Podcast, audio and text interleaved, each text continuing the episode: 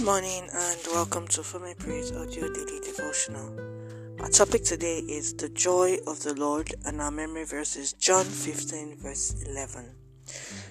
When life is hard, tragedy strikes, rejection stings, marriages end, and financial challenges arise, joy may seem nothing short of a memory. More often than not, we gradually lose the will to fight for joy when our problems seem to double by the minute. The disciples of Jesus Christ had no reason to fight for joy. Although their personal lives were marked with natural events such as sickness and death, they were not hopeless because Christ was physically present with them. See Matthew chapter 8 verse 14 and 18 verse 22. They were so much cared for by Christ that the disciples of John the Baptist grew jealous. See Matthew chapter 9, verse 14. Nevertheless, the death of Christ was going to rattle them. So Christ had to mentally prepare them for the shift. In John chapter 15, Jesus spoke to his disciples about keeping the faith and abounding in joy. This is verse 11 he knew life was about to get overwhelmingly sorrowful for them because of his impending suffering and crucifixion. Knowing fully well that the difficulties often usher in doubts of God's goodness, Christ warned in John 16:1, I have told you these things so that you won't abandon your faith. NLT. Then in John 16:20, he prophesied to them that you will grieve, but your grief will suddenly turn to wonderful joy.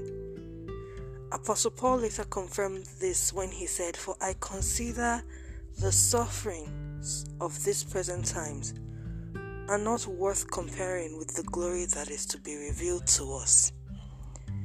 Jesus didn't tell his disciples that they wouldn't have any trouble in life. In fact, he said the opposite in John 16:33. However, he promised that in due time their weeping will turn to joy and their faith will become the ultimate source of their happiness despite their circumstances. The truth is, we are going to have struggles, disappointments, and heartache. But the mercy and grace of God shall help us to overcome. We can still have joy despite our circumstances. The, the joy of the Lord gives us courage to smile when our hearts are broken. It strengthens us to persevere when we feel like giving up. It fills us to stand strong in faith when hope wavers, and it enables us to trust that Jesus can always bring beauty out of brokenness. Beloved, be encouraged today. Whatever the situation you're passing through, let the joy of the Lord be your strength. If you have been cast down by the weight of your struggles, it is high time you rise up by the power of His might.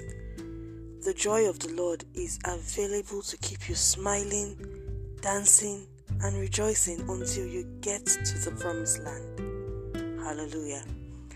Let us pray. Dear Lord, we thank you for this powerful message. May the joy of the Lord be my strength. May the joy of the Lord give me courage to press on and forge ahead. May the joy of the Lord inspire me to be a solution provider. May the joy of the Lord uphold me until I receive victory over all my challenges. In Jesus Christ's name, amen. Thank you so much for listening this morning. I hope you share this message with as many as you can. Don't forget to follow us on social media Instagram at Facebook at Former Praise Official and Facebook at Former Praise Official.